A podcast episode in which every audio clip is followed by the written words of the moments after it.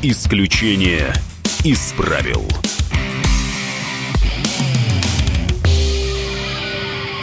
Здравствуйте, у микрофона Роман Голованов. Со мной журналист Максим Шевченко. Вот, э, здравствуйте, здравствуйте, дорогие друзья. Максим Иванович, в прошлую нашу да. программу мы также говорили про Украину, про Донбасс. И один момент мы коснулись паспортов, которые могут э, выдать Донбасс, вы сказали, что это будет неправильное решение. И вот Владимир Путин подписывает указ об упрощенной выдаче гражданства жителям Донбасса. Вот э, побеждает Зеленский, это такое ему как поздравление с победой. Как вы к этому относитесь? Ну, я, во-первых, напоминаю, что большая часть Донбасса находится под властью Киева, а, поэтому речь идет не о Донбассе, речь идет о тех зонах, которые находятся в восточной линии фронта, которые называются ДНР и ЛНР. Поэтому речь идет о выдаче кому паспортов? Тем, кто живет на территории а, сейчас актуальных ДНР и ЛНР, или те, кто проживает на территории всей Донецкой и Луганской области, или для всех граждан Украины. И, что значит выдача паспортов? Она будет как происходить? Просто вот я там прихожу, условно говоря, я прописан там, не знаю, в Краматорске, например, который на ту, по ту сторону фронта находится. Или, допустим, я прописан в, там, не знаю, в Дебальцево, да, который уже находится как бы на этой стороне фронта.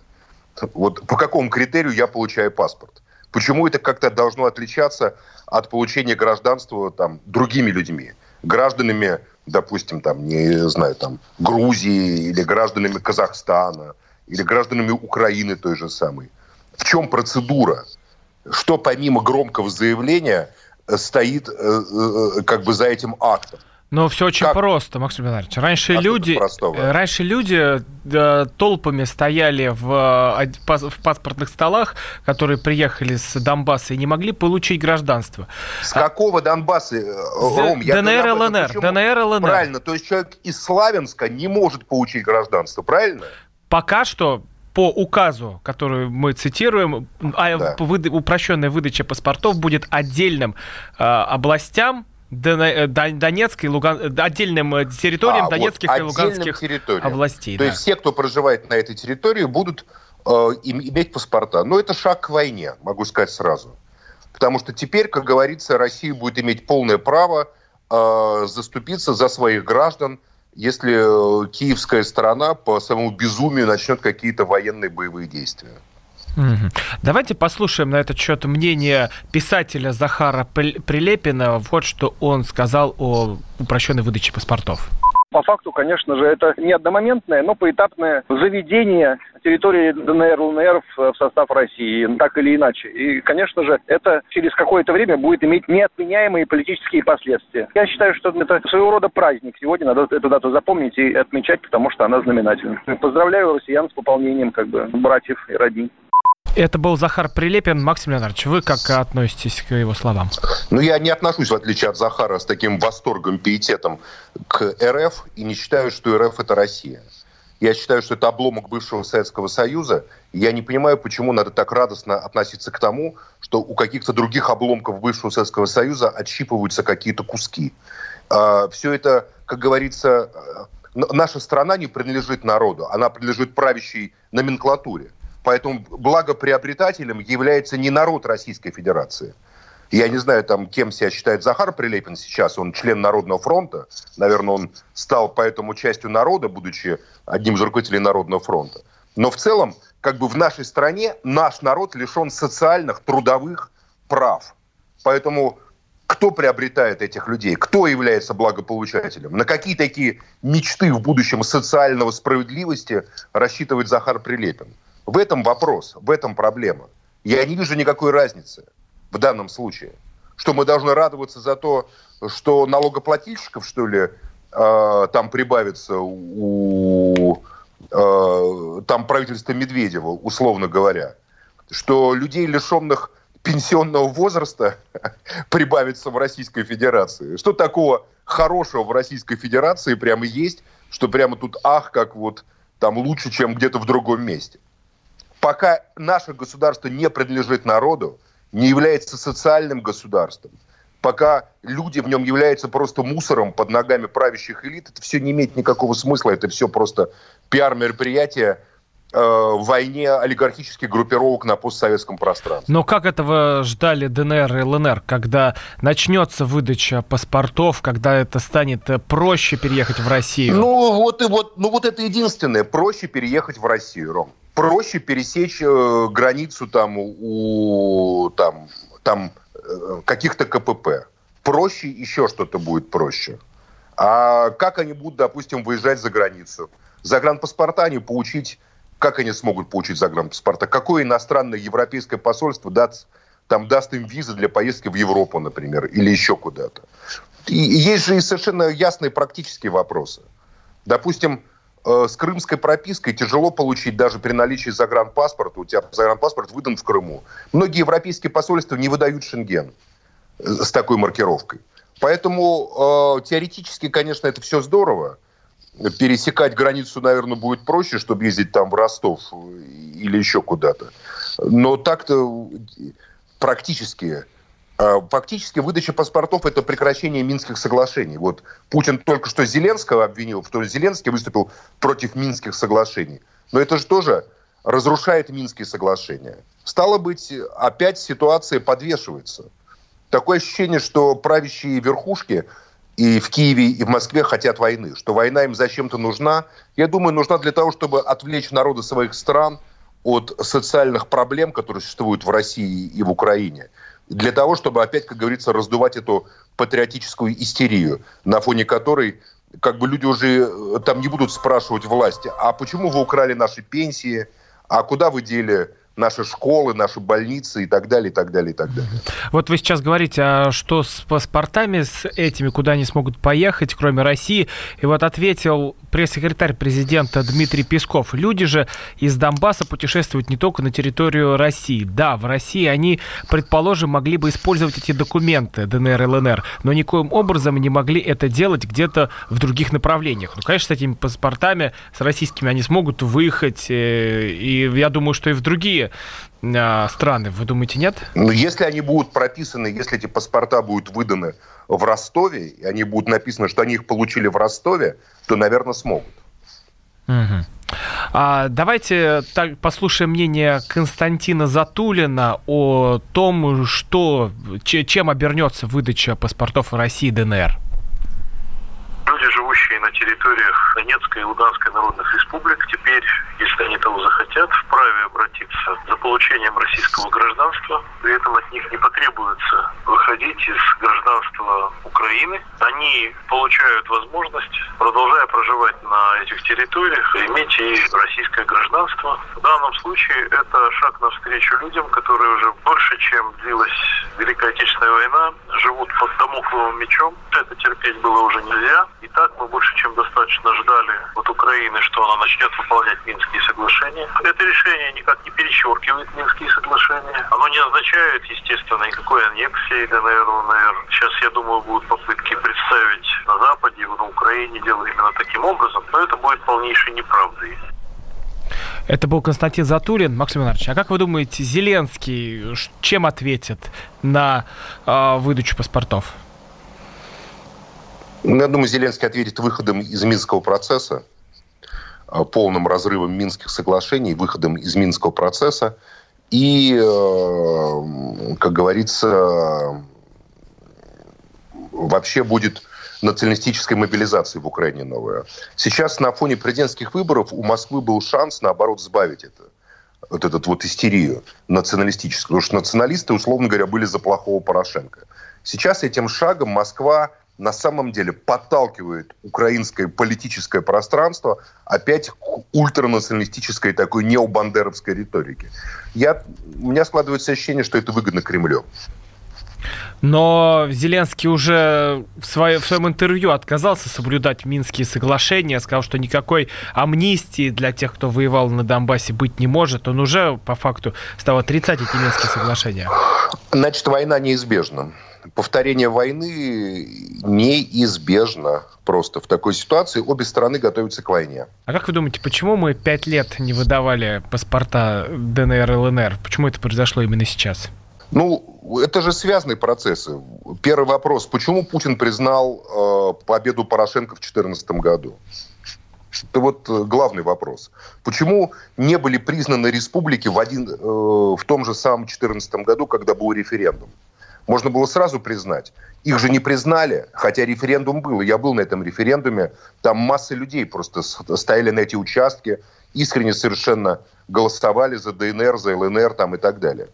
А потом зачем-то Москва признает Порошенко.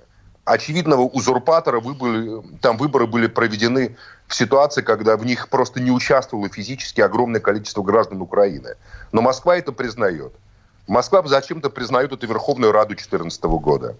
А, а сейчас, в 2019 году, когда ситуация более-менее стабилизировалась, Москва не признает. Вот странный вопрос. Я считаю, что это вообще не отношение России и, Ук- и Украины, а это отношение каких-то олигархических и криминальных группировок во власти обоих mm-hmm. государств.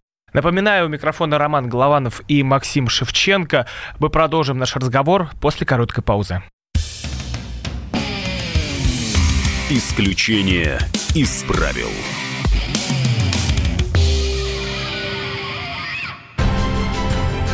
Будьте всегда в курсе событий. Установите на свой смартфон приложение «Радио Комсомольская правда». Слушайте в любой точке мира. Актуальные новости, эксклюзивные интервью, профессиональные комментарии. Доступны версии для iOS и Android. «Радио Комсомольская правда». В вашем мобильном. Исключение из правил.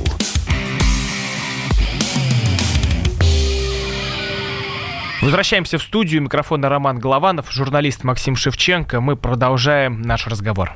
Максим Иванович, тогда переходим к следующей теме. И вот э, сегодня на лентах вышла такая новость. Э, МВД подтверждает задержание министра экономики и территориального развития Дагестана Османа Хасбулатова. Официальный представитель МВД Ирина Волк сообщила, что министр задержан в рамках уголовного дела о хищении более 20 миллионов рублей при исполнении государственных контрактов на оснащение многофункциональных центров Дагестана. Максим Иванович, ну вот когда туда отправили русского генерал-губернатора Васильева на Дагестан. Вот как вы думаете, у него получается переломить ситуацию с коррупцией дагестанской? Ну, получается. Это все массовые репрессии. Я считаю, что Владимир Абдуалич это кризис-менеджер достаточно серьезный.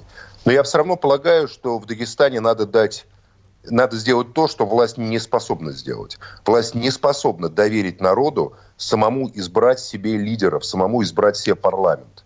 Э, в Дагестан, Дагестаном должен управлять дагестанец. Это моя принципиальная позиция. Я неплохо знаю эту республику.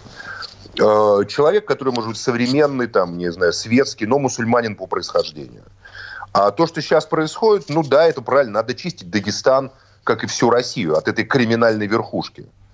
И Дагестан особенно погряз в этом, потому что это была и черная прачечная для отмывания денег центра.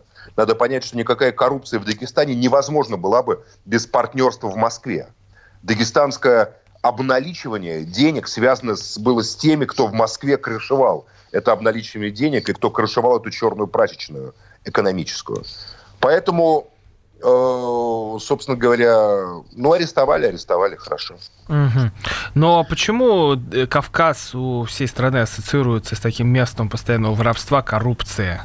А что, а Белый дом не ассоциируется, что ли? А арест министра Улюкаева, арест э, Абызова, арест э, еще там многих-многих людей. Честно говоря, губернаторской власти Белый дом тоже ассоциируется с местом воровства, коррупции и так далее. Угу. Тогда переходим э, к следующей теме. Вы, Максим Иванович, вы не смотрели фильм Ю, Юрия Дудя «Колыма. Родина Смотрел. нашего страха»? Смотрел. А, вот э, ну, для наших слушателей вкратце объясним, что журналист, блогер Юрий Дудь отправился на Колыму, где снял документальный фильм о том, как людей в, 30, в конце 30-х годов отправляли туда за самые мелкие преступления, и он считает, что это было несправедливо. А повод к снятию фильма – это огромный процент поддержки россиянами Сталина. На улице минус 55, и это Колыма. очень красивый и очень суровый край со страшным прошлым и сложным настоящим. Долгие годы Колыма была цитаделью сталинских репрессий одного из самых чудовищных периодов в русской истории. Через эти места прошло около миллиона заключенных. При этом многие из них никаких преступлений не совершали. Десятки тысяч из них не вернулись отсюда домой. Сотни тысяч вернулись, но с переломанными здоровьем и жизнью. В октябре 2018 года в ЦИОМ опубликовал социологическое исследование, которое привело в ступор. Почти половина молодых людей в возрасте от 18 до 24 лет никогда не слышала о сталинских репрессиях. Не знаю, как у вас, но всю свою жизнь я слышу от родителей ну будь осторожен. Ну не привлекай к себе лишнее внимание. Ну не высовывайся. И вообще, мы простые люди. От нас ничего не зависит. Мне говорят все это десятилетиями, даже в тех ситуациях, где очевидно нарушается здравый смысл, где творится несправедливость и где мы точно правы. Я всегда думал, откуда у старшего поколения этот страх, это стремление мазать все серой краской? Почему они боятся, что даже за минимальную смелость обязательно прилетит наказание? Моя гипотеза. Этот страх зародился в первой половине прошлого века и через поколение добрался до нас. Среди мест, где этот страх появлялся на свет, Колыма. Максим Иванович, вот как вы относитесь к этому фильму, к его посылу? Ну, фильм «Ром» совершенно не об этом. Ты, очевидно, фильм не смотрел. Фильм о том, как храбрый героический Дудь в лютые морозы едет на машине от Магадана до Якутска. Вот об этом фильм. И по дороге Дудь встречается с разными людьми. Встречается там с водителем Антохой, который зачем-то матерится в прямом эфире, можно было бы запикать, но зачем-то мат этот пускают прямо в прямой эфир встречается с разными местными краеведами, активистами. Кто-то рассказывает там про, на самом деле, страшные годы 37-38, когда на Колыме, как и по всей стране, шел большой террор. Кто-то пытается объяснить там, эту ситуацию необходимостью добычи золота для страны. И что система Дальстроя, которая входила Колыма, там, с 20-х по 50-е годы, это на самом деле была такая исключительно необходимая для страны вещь. Поэтому это фильм совсем не про сталинские репрессии. Просто проезжая по Колыме, страх Дудя, он же говорит нашего страха. Вот у меня, допустим, Колыма не является источником никакого страха. Я понимаю прекрасно, как человек, не, э, как говорится, э, не лишенный исторического сознания и воображения, что ну, такое было время. Тогда, тогда не было теплотермобелья, тогда не было там э, теплых дизелей, и люди вот таким образом осваивали эти заброшенные и столь необходимые стране территории. А осваивали с использованием труда заключенных, с использованием, которые, кстати, совершенно не бесплатно многие работали. Это просто достаточно просто залезть в интернет. Я даже не хочу сейчас тратить время разъяснять просто все это. Да, были вот эти 37-38 год, мой это в фильме просто говорят краеведы местные. Перевезенцев, по-моему, не помню точно, что это вот это год, на который вот, вот именно эти два года и сделали страшными Колыму. Когда на самом деле были расстрелы и были репрессии после ареста Берзина, который создал систему Дальстроя, одного из таких видных чекистов, и при Берзине там заключенные получали зарплату, причем с северной надбавкой, многие. А, а особо там опасные, те, кто считался тогда, да, работали за пайку, получали двойную пайку по ударным всяким статьям. Ничего такого ужасного на фоне 20-30-х годов там не было. Конечно, из 2019 года, из московской квартиры, ты смотришь, ай, мороз 55 градусов, о, люди живут в бараках, как они тут жили. Ну, честно говоря, в этом фильме э, э, многое спекулятивно. Зачем-то он 20 минут дает интервью с замечательной старушкой, дочкой Сергея Павловича Королева. А почему спекулятивно? Которая... Вот это как раз сам, один ну, из интересных моментов. Да ничего в этом нет интересного, потому что на самом деле это э, э, эксплуатация просто, это как вот есть в кинематографе, есть такой запрет в документалистике. Нельзя показывать больных детей. Понимаешь? Вот нельзя, как, ну как бы грешно, там брать интервью у 90-летней женщины, которая рассказывает, как арестовали ее папу. Она ничего такого не рассказывает, чтобы мы сейчас вот не видели, понимаешь, везде. Сейчас людей арестовывают точно так же. Дочери говорят, за что забрали моего папу, почему его уводят. Я знаю десятки таких случаев, может быть сотни. Вот каждую девочку спроси, моего папу арестовали невинно, его арестовали так-то, так-то. Мама очень плакала. И вот это, вот это все повторяется для нагнетания эмоционального настроя. Потом Дудь просто там выдумывает многие вещи. Говорит, 10 колосков. Ему историк говорит, женщина, Э, вы знаете, вот в основной была, он говорит, ну, говорят, есть такая версия, что большинство было уголовников. Это же неправда. Она ему говорит, нет, это правда. Большинство заключенных были на самом деле по уголовным статьям. Но была еще так называемый указ о колосках. А, говорит, это когда за 10 колосков расстреливали. Но надо объективно сказать, что этот указ 7-8, 7 восьмых, а 7, 7 августа 1932 года был э, сразу же дан назад ход. Уже в 1933 году выступил Вышинский, который сказал, что масса людей арестовывается по этому, по этому указу не за реальные хищения социалистической собственности в больших размерах, такие тоже были, а люди сводят счеты. Мгновенно началась амнистия. К 1936 году, к 1936 большая часть арестованных по этому указу были уже амнистированы. И, и осталось только процентов 10-15 тех, кто реально в больших количествах воровал колхозное или общественное имущество. Дудь выдумывает, что какие-то люди, арестованные по этому указу, расстреливались на Колыме. Да чушь это просто полная. Поэтому этот фильм не исторический, это фильм эмоциональный. Это источник страха Дудя. Вот Дудь с детства, он же сам сказал, мои родители мне не разрешали ничего. Он, как это объясняет? Они говорили, ой, не высовывайся, как бы чего не было. Да так многим говорят.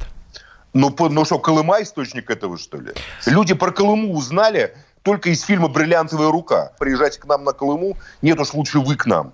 А на самом деле система Дальстроя, которая была организована как промышленное производство, жестокое, согласно с правилами тех жестоких лет, за исключением 37-38 года, скажу сразу, когда на самом деле были массовые бессудные расправы.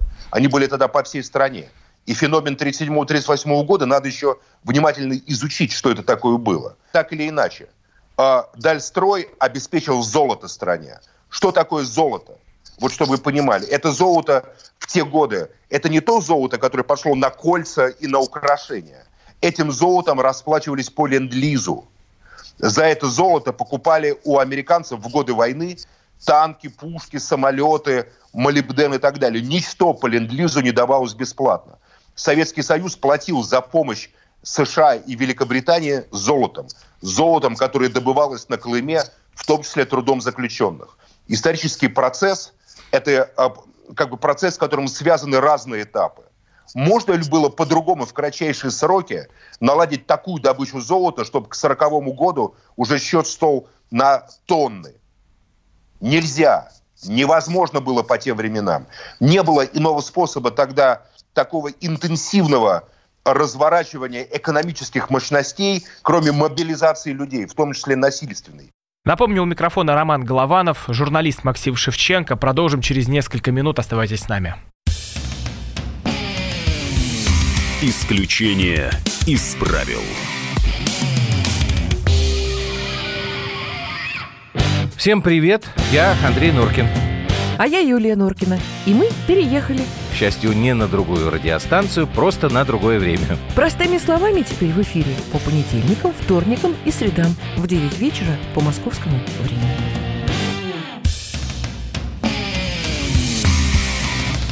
Исключение из правил.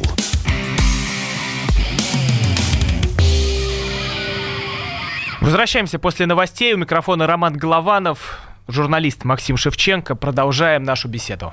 Сейчас, вот продолжая тему с э, фильмом «Дудя», давайте послушаем мнение Леонида Гозмана, политолога, что он сказал на этот счет. Мне кажется, этот режим был абсолютно неадекватен, поскольку он пытался возродить в нашей стране две вещи. В экономическом плане он пытался возродить то, что Маркс называл азиатским способом производства. Это такое рабовладельческая система, которая была абсолютно неэффективна современным вызовом. Второе, он основывался на самовластии, на страхе каждого перед э, системой. То, что рассказывает Юрий Дольцо в фильме, мне представляется абсолютно соответствующим действительности. Мне кажется, он очень аккуратно говорит, он не сгущает краски, он не пытается запугивать своих зрителей какими-то натуралистическими подробностями. Ну, а судебные ну, или внесудебные практики, о которых он говорит, они, к сожалению, реально существовали в нашей, в нашей стране. Это был Леонид Гозман и его мнение о фильме Юрия Дудя. Максим Иванович, ну это совершенно расходится с вашей позицией. Ну, естественно, позиция Гозмана расходится с моей позицией, потому что Гозман является один из идеологов ельцинизма и тех, кто уничтожал советскую страну и ее наследие. Во-первых, Гозман говорит полную чушь. Дело в том, что труд, а, который применялся в 30-е годы, я не считаю его рабовладельческим совершенно, потому что я думаю, что заключенные а то, то есть осужденные по приговору не являются рабами. Эти люди выйдут на волю через 5 лет, через 3 года, через 10 лет кто-то и станут опять полноправными гражданами. А как бы работая в системе ГУЛАГа, в том числе, еще раз говорю, многие из них просто получали зарплату, и эту зарплату отсылали потом домой. Наберите просто в интернете, как работали в системе Дальстроя. Вы, вы увидите. Но Госман говорит, это было неэффективно. Так у меня вопрос тогда к тебе, Гозман, а как войну-то выиграли, если это было неэффективно? Значит, все-таки эффективно было, эффективней, чем вся экономика Европы с ее национал-социализмами, с ее французскими, чешскими, немецкими, итальянскими высокотехнологическим производством. Значит, все-таки советская экономика мобилизации для той конкретной эпохи была эффективна, если победу в войне-то одержали. А главный экзамен был именно война. Поэтому то, что говорит Гозман, это дешевая популистская пропаганда. Давайте также послушаем мнение историка Евгения Панасенкова, который тоже оценил этот фильм про Колыму. Не просто э, хватали людей невинных. Их э, издевка над ними, их страдания были просто за гранью понимания человеком и животным. И вы знаете, я вам приведу только один э, факт. Ни расстрелы, ни убийства, ни, ни гибель, это все мы знаем. Но дело в том, что НКВДшники э, продолжали принимать э, передачи теплой еды, одежды и, в общем, посылки для заключенных ГУЛАГа уже после их смерти. То есть, естественно, зная об их гибели, и они продолжали несколько лет от родственников принимать вот эти посылки. То есть, насколько они были лишены, я не говорю там совести, да, лишены любого человеческого, так сказать, начала. И это, э, вот подобные случаи нам известны, выявлены уже учеными тысячами. Вы можете такое представить? Вот что такое сталинская эпоха, Колыма и ГУЛАГ. Это был Евгений Панасянков, историк, который... Это абсолютно демагогия, то, что он говорит, потому что если выявлены тысячи, назови хотя бы один. Назови хотя бы три. Как историк может вообще оперировать такими цифрами? Настоящие историки, у них есть документ, свидетельство, доказательство. Да, я не исключаю, что были сотрудники НКВД, которые преступно таким образом каким-то что-то с этими вещами потом делали. Не знаю, там присваивали себе, обкрадывали заключенных. Я просто уверен, что так и было. Да, был абсолютный произвол. Но то, что нам эти люди, Гозман и Панасенков, рассказывают, это даже не история сталинских преступлений, которые реально были, а это просто галимая пропаганда, которая ничем не отличается от пропаганды которую мы, нам так надоело в советское время. А, как бы они просто карту повернули с другой стороны. Но это точно такая же антиисторическая, бездоказательная пропаганда. Вместо реального исследования э, преступлений 37-38 года, а это были преступления. Я это совершенно не отрицаю и даже говорю, что это так. Между реально, вместо реального исследования всего этого нам постоянно давят на эмоциональные наши внутренние состояния. Да, естественно, когда человека арестовывают, многих арестовывали невинно, а, то это, конечно же, несправедливо, и это, конечно, плохо. Но историк должен отвечать на вопрос, почему это случалось. Они дают такой ответ. Потому что система была бесчеловечна. Какая-то часть системы была бесчеловечна. А то, что потом следователей, которые это делали в 1937-м, самих арестовали и расстреляли, а многих людей освободили – и признали их невиновными. Эти люди потом прошли войну, как маршал Рокоссовский, или как мой дедушка, или как еще, я знаю, массу таких людей. Вот в январе 1939 года фактически Берия возглавил э, органы внутренних дел. Началось массовый выпуск на свободу людей. Сотни тысяч людей вышли из этих застенков.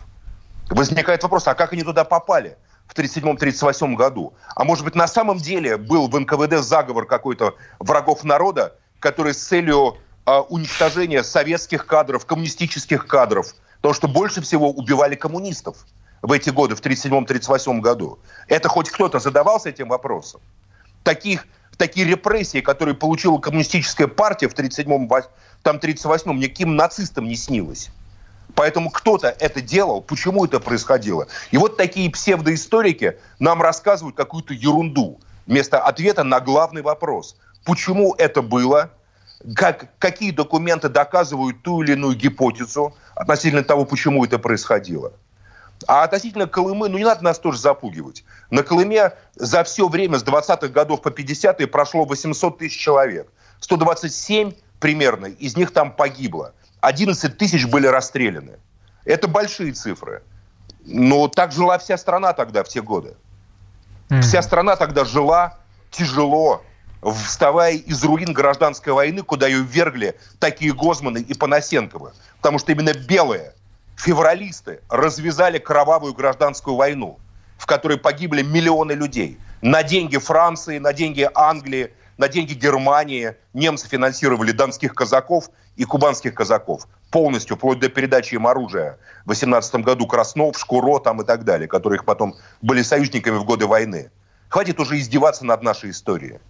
Максим Иванович, а почему мы так э, любим копаться в своей собственной истории и а, все время смотря назад, а не вперед? Вот о чем вы тоже Потому говорили. что у нас нет никакой истории, Ром.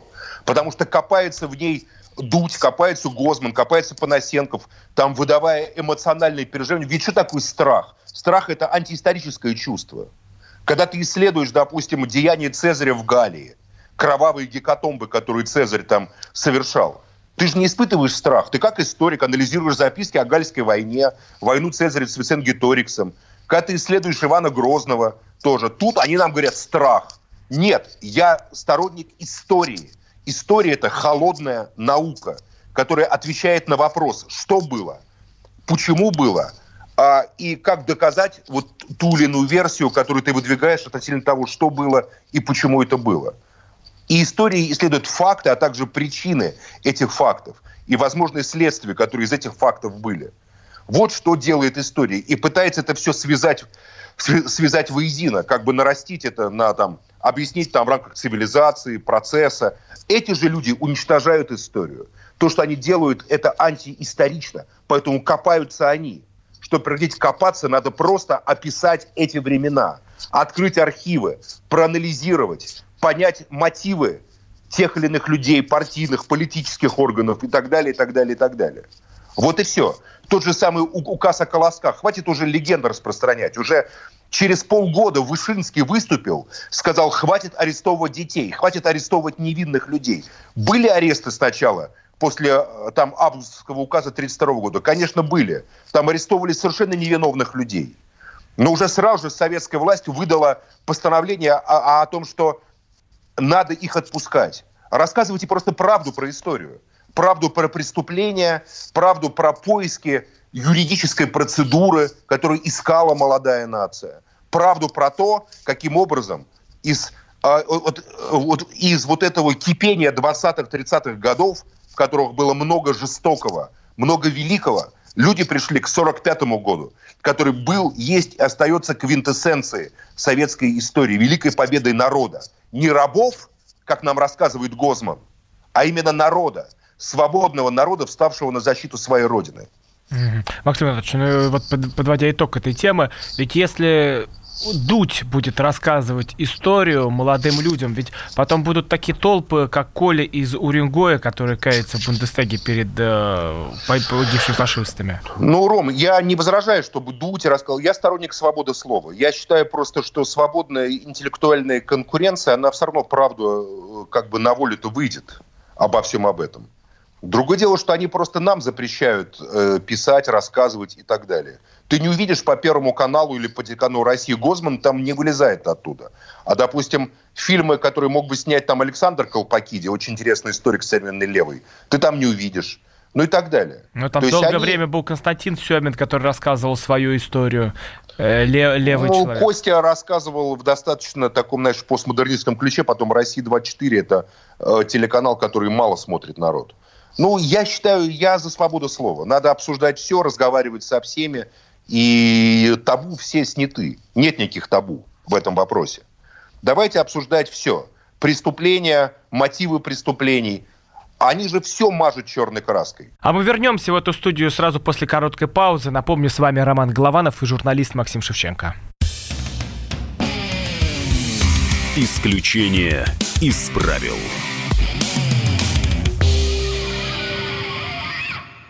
Ведущие на радио «Комсомольская правда» сдержанные и невозмутимые. Но из любого правила есть исключение. Дай по морде мне. Встань и дай. Хочешь Чё, стекло хочешь? такое? Давай. Вот он, не говно в эфир кидаешь. Я- Ты несешь какую-то хрень. Мы расстреляем его из водяных пистолетов мочой. Самый горячий парень радиостанции в прямом эфире. Исключение из правил с Максимом Шевченко. Слушайте по вторникам с 8 вечера по московскому времени.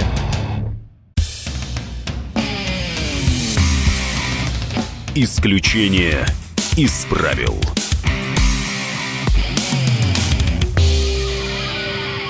У микрофона Роман Голованов, журналист Максим Шевченко. Возвращаемся к беседе. Максим Иванович, переходим к следующей теме. Вот мы говорим об истории, но теперь хотелось бы поговорить о э, современной действительности. Вот, э, Давай. э, мы часто даже, когда вот на планерках собираемся в редакции, каждый раз видим, что кто-то, вот, допустим, те же футболисты, Кокорин, Мамаев или какой-нибудь э, министр, губернатор попадают а, там, со, со- со своей, со своей историей в СИЗО, и дальше из, нее, из этого СИЗО выбраться просто не могут, э, потому что это все тянется годами, хотя, казалось бы, что там расследовать? Вот пришли два футболиста, два отморозка, по- подрались, и тут, ну, как хулиганство, да, тут, тут все, вроде все понятно, но так долго все это продолжается. Почему так все это вязнет? Ну, во-первых, они побили не, не, не, не кого-то, а какого-то чиновника. Если бы они побили простого человека, то уверен, что им ничего бы не Но было. там за был простой человек, э, который Нет, этот водитель. Пак, он не простой человек. Ну, простите, ну представьте, что эти футболисты из «Зенита», а за ними все-таки стоит «Газпром». И где-то какой-то пак, а тут целый «Газпром». Ну, а- а они по большому счету клоуны, которые просто получают деньги за то, что гоняют мячик. И ин- иногда там с важными лицами стоят на фоне российского флага. А это чиновники, которые имеют отношение к внутренней системе. Отношений, подписей, печатей, денег там и так далее. Поэтому, конечно, чиновник гораздо выше стоит любой телезвезды, любого журналиста в статусе, неформальном статусе о рангах. Трогая чиновника, ты как бы трогаешь саму систему, а, а они неприкасаемы. Их могут только вышестоящие чиновники бить, унижать там и сажать в тюрьмы. Вот, в этом одна из проблем. Но, во- но, в- но в другом еще, чтобы отвлечь просто внимание от социальных проблем. Мы сейчас обсуждаем там шоу «Голос», «Дети», например. Я просто возмущен самим фактом наличия такой программы в России. Я считаю, что дети не должны петь взрослые песни на английском языке на потребу взрослым. Дети должны быть детьми. Когда я вижу, как из детей делают маленьких старичков, у меня просто закипает все внутри. И это издевательство и над дочерью Алсу, и, на- и над этим казахским мальчиком. Это чудесные, талантливые дети. Зачем их сталкивать между собой? Что за рейтинговое голосование такое безумное? Да ну понятно, что среди детей есть те, вот у кого есть музыкальный слух, а у кого нету. Вот я всю жизнь мечтал петь все свое детство. Но у меня не было музыкального слуха. Бог не дал мне таланта. Но были рядом со мной там вот мои одноклассники, которые... Там девочка одна, Лена, она играла великолепно на фортепиано. У нее был абсолютный слух. Ну и что ее мне противопоставлять? Мне просто сказали, мальчик там, иди играй в футбол. Я пошел и счастливо играл в футбол или занимался плаванием. А она занималась в музыкальной школе. Но это была система музыкальной школы, извините. Вот я мог пойти, я жил на Соколе, рядом школа Дунаевского, куда мог пойти записаться любой ребенок, который проходил экзамен на то, что у него там он сольфеджио слышит. Сейчас же они что сделали? Мы видим маленькие старички и старушки 10 лет поют на английском языке песни для взрослых. Поэтому что мы обсуждаем? А Вот как, они кстати, выдумывают эти гадости, выдумывают это все, или Кокорин Мамаев, чтобы отвлечь нас от обсуждения реальных проблем. Максим Иванович, давайте- реформы, социального обкрадывания трудящихся Максим Иванович, а вот давайте, далее. очень, очень хотелось бы остановиться, раз вы уже затронули эту тему, на, Давай. шоу, на шоу «Голос». А там в чем история, что обвиняют будто бы а, родители, дочери, родители девочки, которая победила, а это дочь Алсу, заплатили огромные деньги за это. И вот Да сейчас Первый равно, канал проводит считаю- расследование. Даже Интерпол считаю- подключают. Ром, я считаю, что в принципе таких конкурсов не может быть в нормальной стране. Это немыслимо. Дети должны петь детские песни. И нельзя выбирать публично, чтобы взрослые сидели и выбирали, кто из вас дети лучше. Вот эта дочка Алсу, у нее уже сломана психика на всю жизнь. Девочка вышла, девочка спела, девочка сыграла. И сейчас какие только гадости. Ведь она же все это прочитает в интернете про себя. Зачем же детей ставить в такую ситуацию? Мне все равно, как это голосование фальсифицировалось или нет. Я считаю, сами подобные конкурсы – это злодеяние против детей. Но они выражают суть современного правящего режима. Получается, мирового, потому что это же не российский чисто конкурс. Это американский, за, западный. Ну, потому что современный режим России это та бы просто как бы вариация, ухудшенная вариация того, что существует на Западе. Все они мечтают жить как на Западе, многие из них там и живут, их дети там живут и учатся. Паспорта, поэтому они тут делают как бы э, такое, как говорится, западное, как а вы, не, а вы не мечтаете, чтобы Россия жила как Запад? Нет, я хочу, чтобы Россия жила как Россия. А это как? А что значит как Запад? Вот тебе... Ну, как Европа. Франции... Да, Европа, ты хочешь, чтобы у нас были как желтые жилеты, били витрины, жгли машины и так далее. Запад понятие, между прочим, относительное. Французы, например, совершенно недовольны тем, как они живут. В Италии вся классическая бюрократия потерпела поражение. И там победило движение «Пять звезд». С этой точки зрения, с точки зрения э, демократии народной, конечно, я хочу, чтобы мы жили как в Европе, например. Но правящая элита, э, но она совсем не это имеет в виду. Она не имеет в виду, чтобы народ жил как на Западе, чтобы у нас были свободные выборы, чтобы у нас были акции протеста, чтобы у нас работали профсоюзы. Она не это хочет взять у Западной Европы. Она хочет взять жизнь, как ей кажется, э, князя Монако, там, не знаю, там, Ротшильда, Рокфеллера. А они подражают героям голливудских фильмов, мыслят себя великими Гэтсби и так далее. Они хотят жить так, как в их представлении живут помещики, там какие-то графы, бароны в имении там, и тому подобное. Это же мещане, дорвавшиеся до денег и до власти. Вот что такое российская элита современная. Mm-hmm. Поэтому их представления о Западе – это мещанские представления. Их не интересует ни солидарность, ни национальное самосознание, ни профсоюзное движение, ни борьба трудящихся за права, ни правовая система юридическая. Это им не надо совершенно. Из Запада им надо дорогие автомобили, шикарные бутики, э, фуагра там, ну, хотя я ничего плохого в фуагра не вижу, естественно, как и в других формах еды. Ну и разного рода роскошь. Вот они придумали для, для себя свой маленький Запад, который они построили там на Рублевке, и вот такой же Запад, вот это они подразумевают под Западом. А все права и свободы они совершенно не хотят, чтобы в России были. Поэтому они не хотят, как на Западе. Это мы хотим, чтобы у нас, вот я лично хочу, чтобы у нас было профсоюзное движение, как в Европе, чтобы у нас партии реально конкурировали на выборах, а не подстраивались выборы под э, указивки, которые спускаются из администрации президента по то, кто должен победить, с какими процентами. Будет реальная демократия, как в Европе, поверь. И нам никакой Запад не понадобится. Мы в России будем жить лучше, чем кто бы то ни было. Вот на этом мы поставим точку в нашем сегодняшнем разговоре. С вами были Роман Голованов и Максим Шевченко. Услышимся в следующий вторник. До свидания. До свидания. Я знаю точно ты здесь. Я знаю точно ты здесь.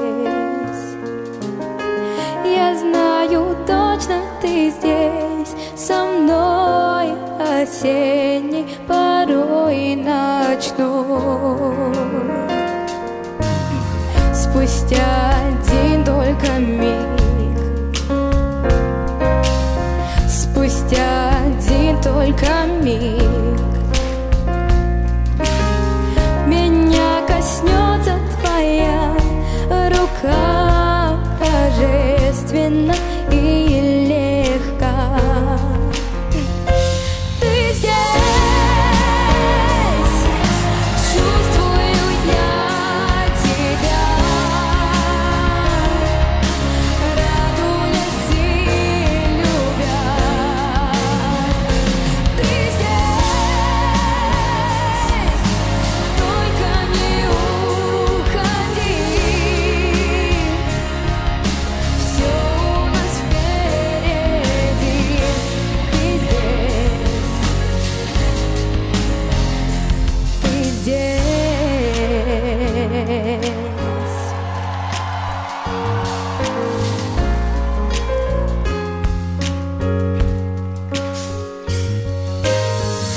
душе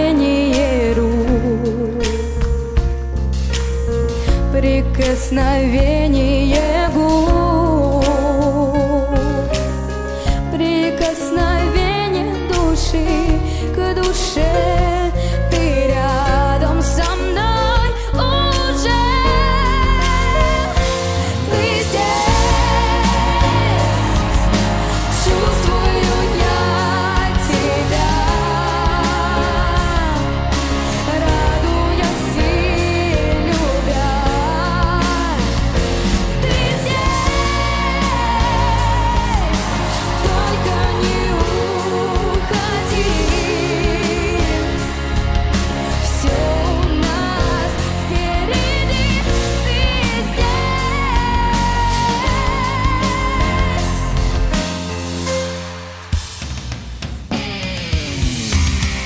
Исключение из правил.